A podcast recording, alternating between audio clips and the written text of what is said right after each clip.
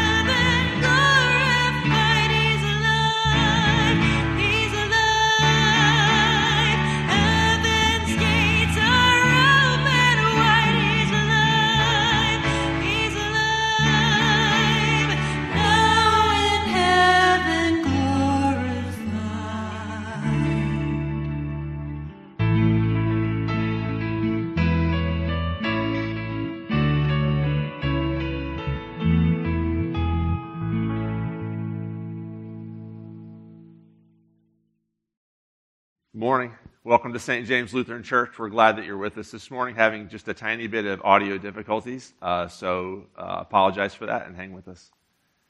I'm glad that you're here on this Easter Sunday, and uh, today, maybe more than any other day that we've had services so far, I miss being with those of you who are members and friends of St. James. But I'm glad we can be together uh, virtually, uh, and even more importantly, I'm glad that we are together in Jesus Christ by the power of the Holy Spirit. Christ is risen. He is risen indeed. Alleluia. One quick announcement before we begin worship, and that is Bible studies. We're not going to have Bible study today, but we did last Sunday, and we're going to uh, in the upcoming Sundays. And so, if you'd like to participate in this uh, group Bible study on Zoom, uh, please send me your email address, and um, I'll sign you up and send you out an invitation next Sunday. We're also thinking about doing uh, some midweek Bible studies for anybody who would be interested in that as well. So if you send out, if you, if you send me your email address for the Sunday Bible study, I'll just go ahead and send you any invitations for the midweek Bible study as well. And now if you participated last week, you don't need to send me your address again. But if you didn't and you'd like to uh, join that group, uh, please send me your address and I'll get you signed up. It's uh, fun and we all get to see each other's faces and we can all talk to each other. And so it'll be a good time uh, to spend around God's Word. Uh, one more announcement. Next week, on Sunday mornings for the sermon, uh, we'll be studying for the next few months Romans 5 through 8, which is just a fantastic, chock full text of Scripture. Uh, there's so many good things in there uh, about salvation and sanctification and future glorification. And I please, I, I think it would be really, really uh, fun and helpful if you joined us for that study through Romans 5 through 8 beginning next Sunday. Okay, let's begin worship. Let's begin in the name of the Father and of the Son and of the Holy Spirit. Amen. Lord, have mercy upon us. Christ, have mercy upon us. Lord, have mercy upon us. Let's confess our sins to God our Father. Holy and merciful God, in your presence we confess our sinfulness, our shortcomings, and our offenses against you. You alone know how often we have sinned in wandering from your ways, in wasting your gifts, in forgetting your love. Have mercy on us, O Lord, for we are ashamed and sorry for all we have done to displease you. Forgive our sins and help us to live in your light and walk in your ways. For the sake of Jesus Christ, our Savior. Amen. Because of Jesus, God has forgiven all our sin. Hear the gospel of Christ from 1 John. We have an advocate with the Father, Jesus Christ the righteous. And he is the expiation for our sins, and not for ours only, but for the sins of the whole world. Amen. The psalm reading this morning is Psalm 16, and just a quick note uh, there's uh, the, the, the narrator shifts a couple of times. It starts off with the psalmist speaking to God, and then he shifts his direction. He starts speaking to us. And then at the end, he goes back to speaking to God again. So pay attention to the narration shifts where the narrator uh, is praying and then giving us instruction. Preserve me, O God, for in you I take refuge. I say to the Lord, You are my Lord. I have no good apart from you. As for the saints in the land, they are the excellent ones, in whom is all my delight. The sorrows of those who run after another God shall multiply. Their drink offerings of blood I will not pour out, or take their names on my lips. The Lord is my chosen portion and my cup. You hold my lot. The lines have fallen for me in pleasant places. Indeed, I have a beautiful inheritance. I bless the Lord who gives me counsel. In the night also my heart instructs me. I have set the Lord always before me. Because he is at my right hand, I shall not be shaken. Therefore my heart is glad, and my whole being rejoices. My flesh also dwells secure. For you will not abandon my soul to Sheol, or let your Holy One see corruption. You make known to me the path of life. In your presence there is fullness of joy. At your right hand are pleasures forevermore. The Old Testament reading is classic new creation, new covenant text from Jeremiah 31. At that time declares the Lord, I will be the God of all the clans of Israel, and they shall be my people. Thus says the Lord, the people who survived the sword found grace in the wilderness. When Israel sought for rest, the Lord appeared to him from far away. I have loved you with an everlasting love. Therefore, I have continued my faithfulness to you. Again, I will build you, and you shall be built, O virgin Israel. Again, you shall adorn yourself with tambourines, and shall go forth in the dance of the merrymakers. Again, you shall plant vineyards on the mountains of Samaria. The planter shall plant and shall enjoy the fruit.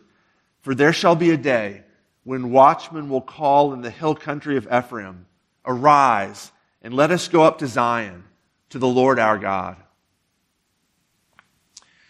The epistle reading is from Colossians 1, and it is by far one of my favorite Easter texts. I'm so glad when this comes up every three years. Colossians 3, sorry, Colossians 3, verses 1 through 4.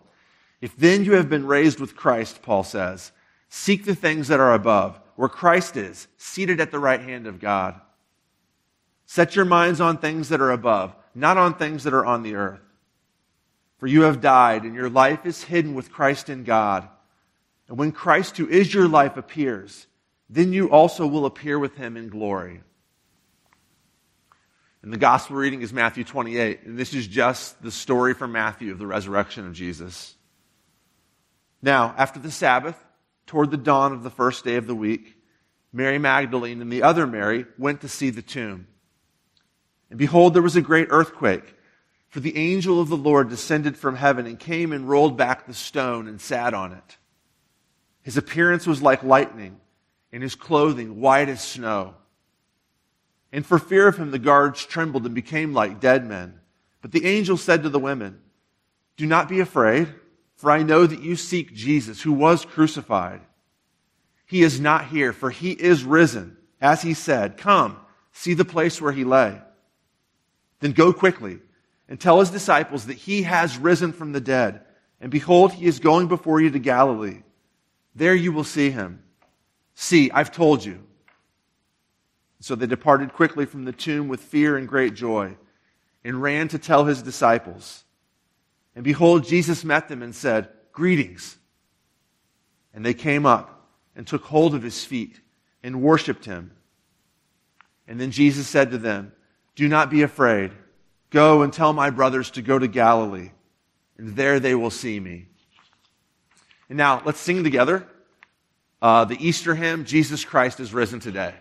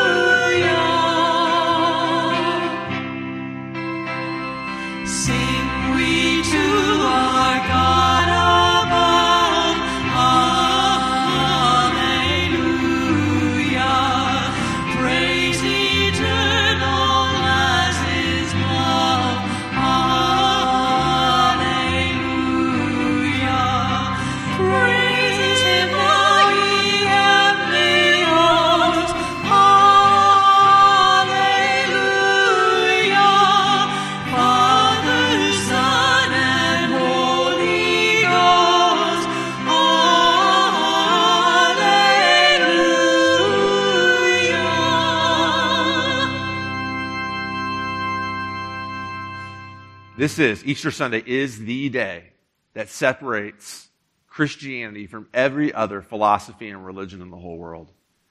Every philosophy and every religion ends in death. It's inevitable.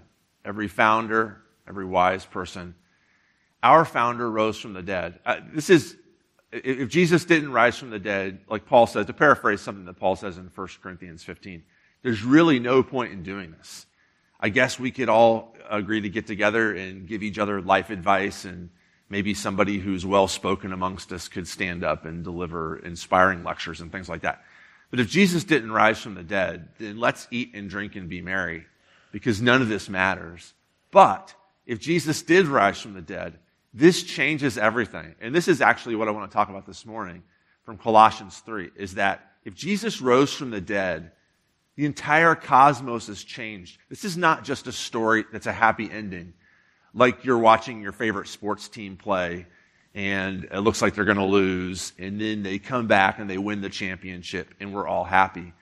There is an element of that, of course. It's exciting when Jesus, when you're reading the Gospels and you read about Jesus rising from the dead. But it's not just a good ending to a great story. It's actually got cosmic significance. It changes reality fundamentally. Easter does. And so let's talk about that this morning from Colossians 3. And I'm going to read it to you one more time. It's just four verses. If then you have been raised with Christ, seek the things that are above, where Christ is, seated at the right hand of God. Set your minds on things that are above, not on things that are on earth, for you have died, and your life is hidden with Christ in God. And when Christ, who is your life, appears, then you also will appear with him in glory. What I'd like you to notice this morning is three separate verb tenses in this reading. There's past, there's past tense verbs in here, there's present tense verbs in here, and there's future tense verbs in here. So let's look at the past tense verbs first. In verse 1, you have been raised with Christ. You have been raised with Christ. Verse 3, for you have died. You've been raised with Christ and you have died. In the past, roughly 2,000 years ago, Jesus of Nazareth was executed on a cross and then rose from the dead. And there's a sense for Paul and in the rest of Scripture that when that happened, it happened with us too. In fact, Paul uses the word, check out this word with. If then you have been raised with Christ. In verse 3, you have died and your life is hidden with Christ. When Paul uses language about with Christ or in Christ, in Colossians he really likes with Christ. He's talking about this central theological fact of our believers' union with Christ. Paul talks about it in Romans 6. He talks about it in Galatians 3. He talks about it here in Colossians 2 and 3. When Jesus died on the cross, we were with him. Let me read a few verses to you from just before this section in Colossians chapter 2, verses 12 and 13. We have been buried with him in baptism. Paul almost always connects union with Christ to baptism. We've been buried with him in baptism in which you were also raised with him through faith in the powerful working of God who raised him from the dead. And you who were dead in your trespasses and the uncircumcision of your flesh, God made alive together with Jesus. When Jesus was on the cross, when Jesus rose from the tomb, you and I rose with him. To be baptized into Jesus means to be united to Jesus in such a way that you've already died long ago. Why is this important? Or a better question, how does this help me to be united to Jesus into his, in his death? Well, let me ask you this question. Have you ever in your life dreaded something so bad and you just wished it were over with? You knew you had to go through it and you just wished it were over with.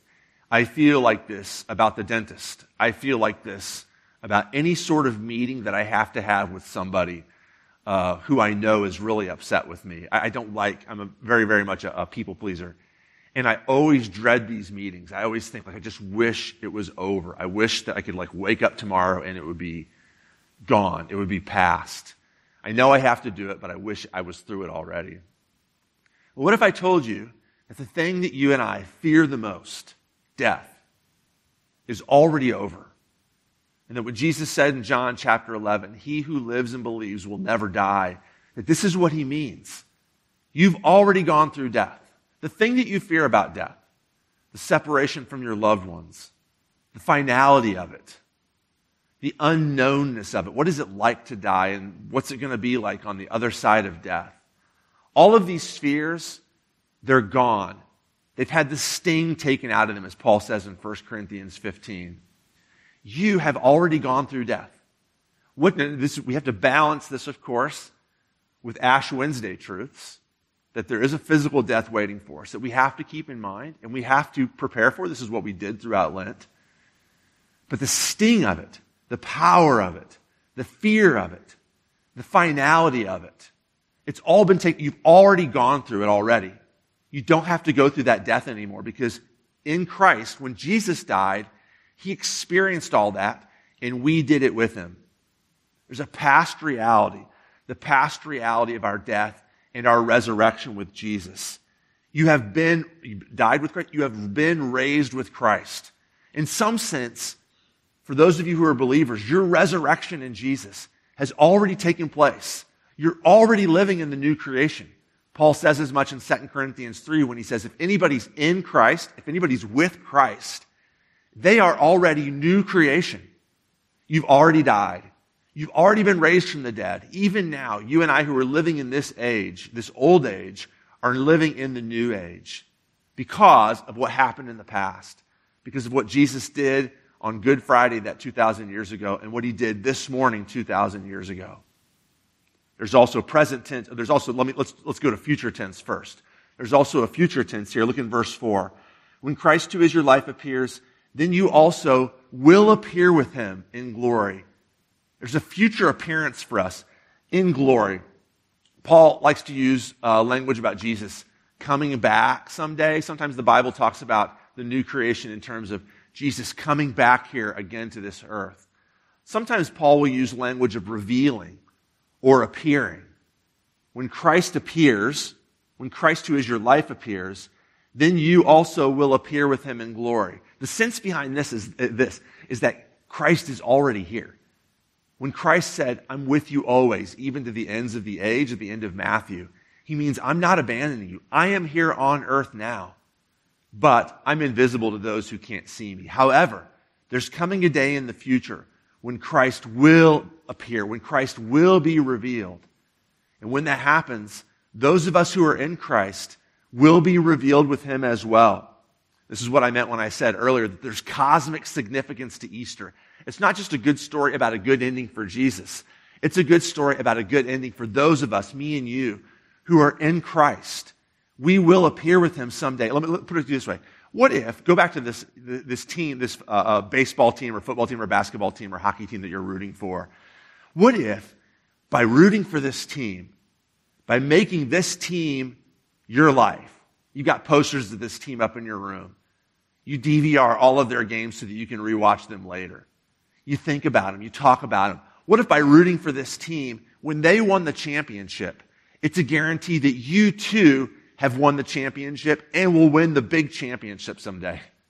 What if you, another example, what if you watch a movie about somebody getting rich? Let's say to pick a crass, stupid movie. Let's say you watch Trading Places with Eddie Murphy and Dan Aykroyd. You just love this movie. You memorize all the one-liners and you think about it. What if by watching that movie, by thinking about that movie, you are guaranteed to someday get rich too. Just by making that movie your movie. What if, another movie, like, what if you watch a superhero movie? What if you're a big fan of like Superman movies? And by watching the Superman movies and just loving them and thinking about them, it's guaranteed that someday you'll be able to fly. Will there be some crazy power in those stories? Now, we all know that those stories are good stories. The Blues win the championship. Eddie Murphy and Dan Aykroyd get rich. Superman saves the day. It's a good time, right? You watch the story, you have a laugh, smile on your face, and you go on your way. What makes Easter different is that that story embodies us. It swallows us up. Look what he says in verse 4. When Christ, who is your, I'm sorry, uh, go back up to um, Verse 3 You have died, and your life is hidden with Christ. Our life, we are with Jesus in such a way that our life is inside of Him. It's hidden in Him so that when He wins the championship, when He gets rich, when He saves the day, we appear someday in the future with Him. We will be rich. We will win the championship. we will be a part of that day saving too. That's our future destiny. The resurrection of Jesus is our identity. When he rose from the dead 2,000 years ago, that's us too.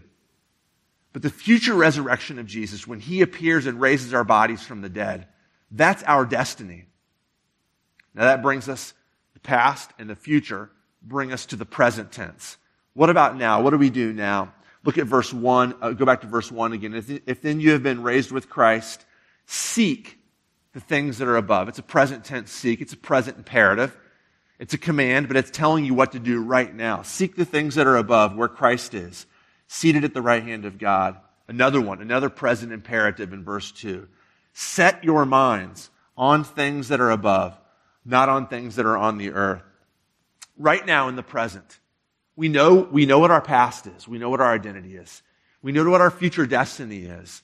And what that means is that right now, we are liberated to set our minds on Jesus, to set our minds on the things above, not on the things of the earth. Can I take just a couple minutes and do a quick excursus to explain what Paul means by the things above and the things on the earth? Because what he doesn't mean is by things above, he doesn't mean angels and playing the harp and thinking glorious thoughts about the pie in the sky. And on earth, the things on earth, he doesn't mean that you're not allowed to think about hockey or your kids or taking care of your lawn or tasty food. What he means by things on the earth is this, and there's actually two examples of this one right before our text and one right after our text. In Colossians 2, he says, he says this, if with Christ you, again, with Christ language, right? If with Christ you died to the elemental spirits of the world, and then he goes on to explain that we, you and I, if we are in Christ, we're not bound by the legalistically religious rules, which seem to make a certain sort of sense. They seem, he, said, he goes on to say, they, they, they seem to have value in stopping the indulgence of the flesh, but they really have no power to do that. Rules like don't taste, don't touch. Rules like you can't go to this place, or you can't be with this person, or you have to act a certain way. I'm not talking about stuff that's in the Bible. I'm talking about man made rules that we set up to say, oh, we are the good ones. Those are the things of the earth, even if they're religious, even if they're incredibly Lutheran. Those man made rules have no power to actually bring about new creation. They're the things of this earth. On the other hand, though, in Colossians 3, right after our text, the things of the earth are the opposite extreme. It's licentiousness. It's just doing whatever your flesh wants. Put to death, he says, this is verse 5, the, the verse right after our text. Put to death, therefore, what is earthly in you sexual immorality, impurity, passion, evil desires, malice, slander, anger, obscene talk. Uh, uh, he, goes on to, he goes on to discuss mistreating people close to you, uh, hatred, things like that these are the things, that, following the desires of your flesh. These are the things of the earth. See what the things of the earth are for Paul? On one hand, it's these rules, these legalistic rules, which look like they have power, but they don't. On the other hand, it's the way of the flesh, which looks like it has freedom, but it really isn't. Instead, what he offers us is the things above, specifically Christ. Set your mind on the things above where Christ is. Because Christ is the true power, not the fake power of, of, of religious legalism. And Christ is true freedom, not the fake freedom of just doing whatever you feel like doing.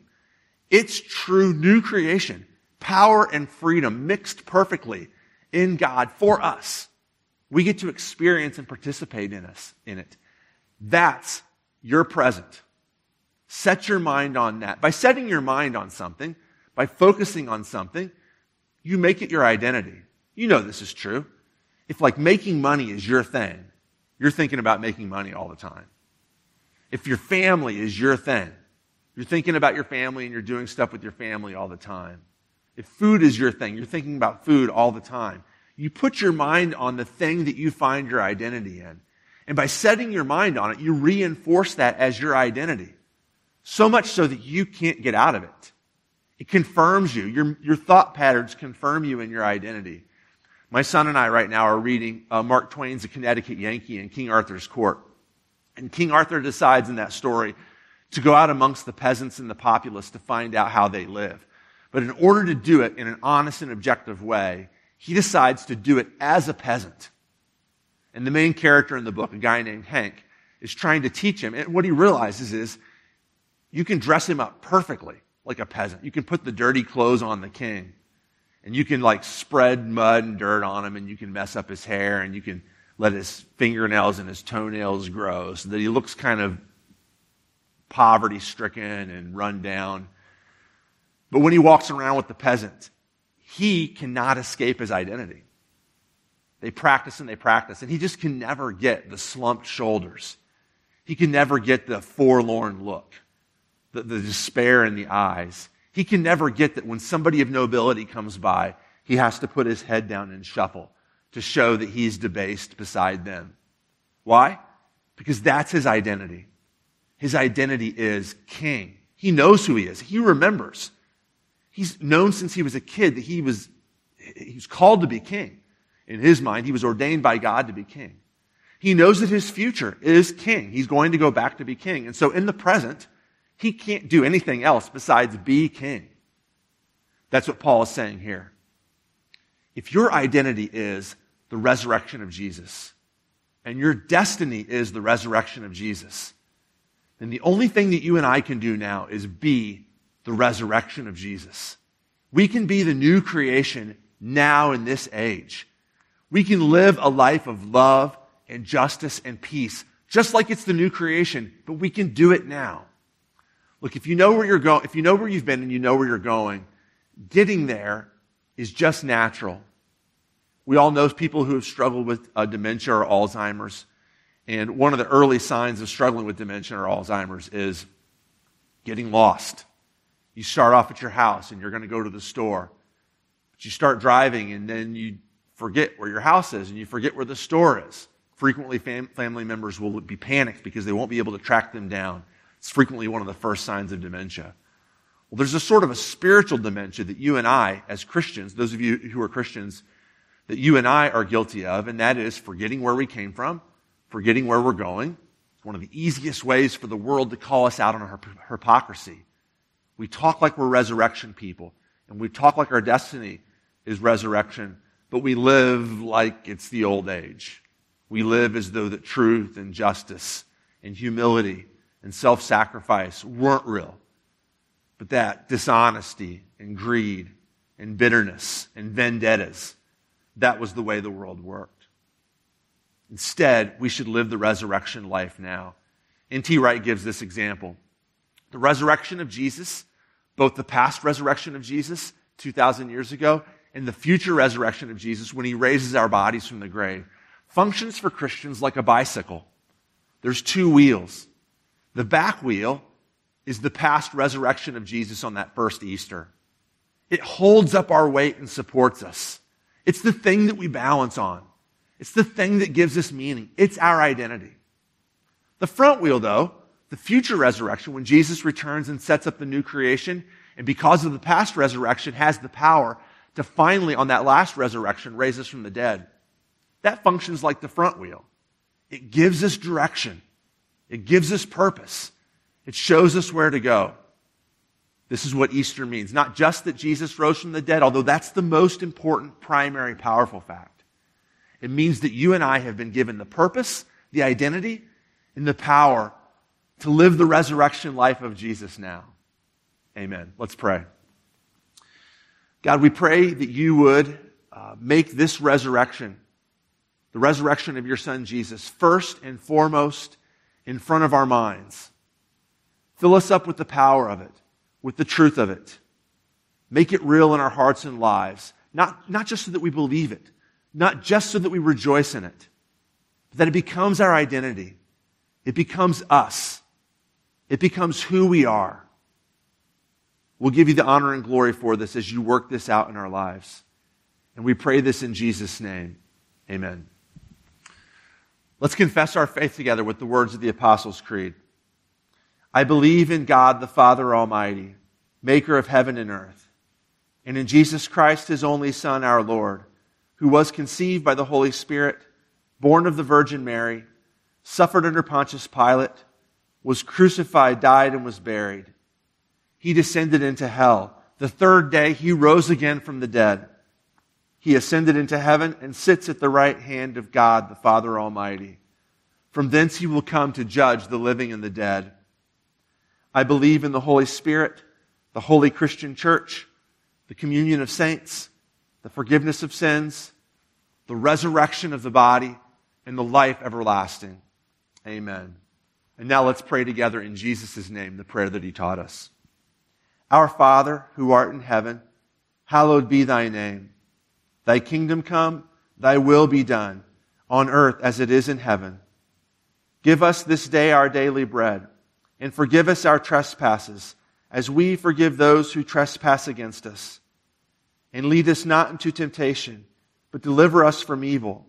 For thine is the kingdom, and the power, and the glory forever and ever. Amen. May the Lord bless you and keep you. The Lord make his face to shine upon you and be gracious unto you. The Lord lift up his countenance upon you and give you his peace. Christ is risen. He is risen indeed. Hallelujah. Hear, O Israel,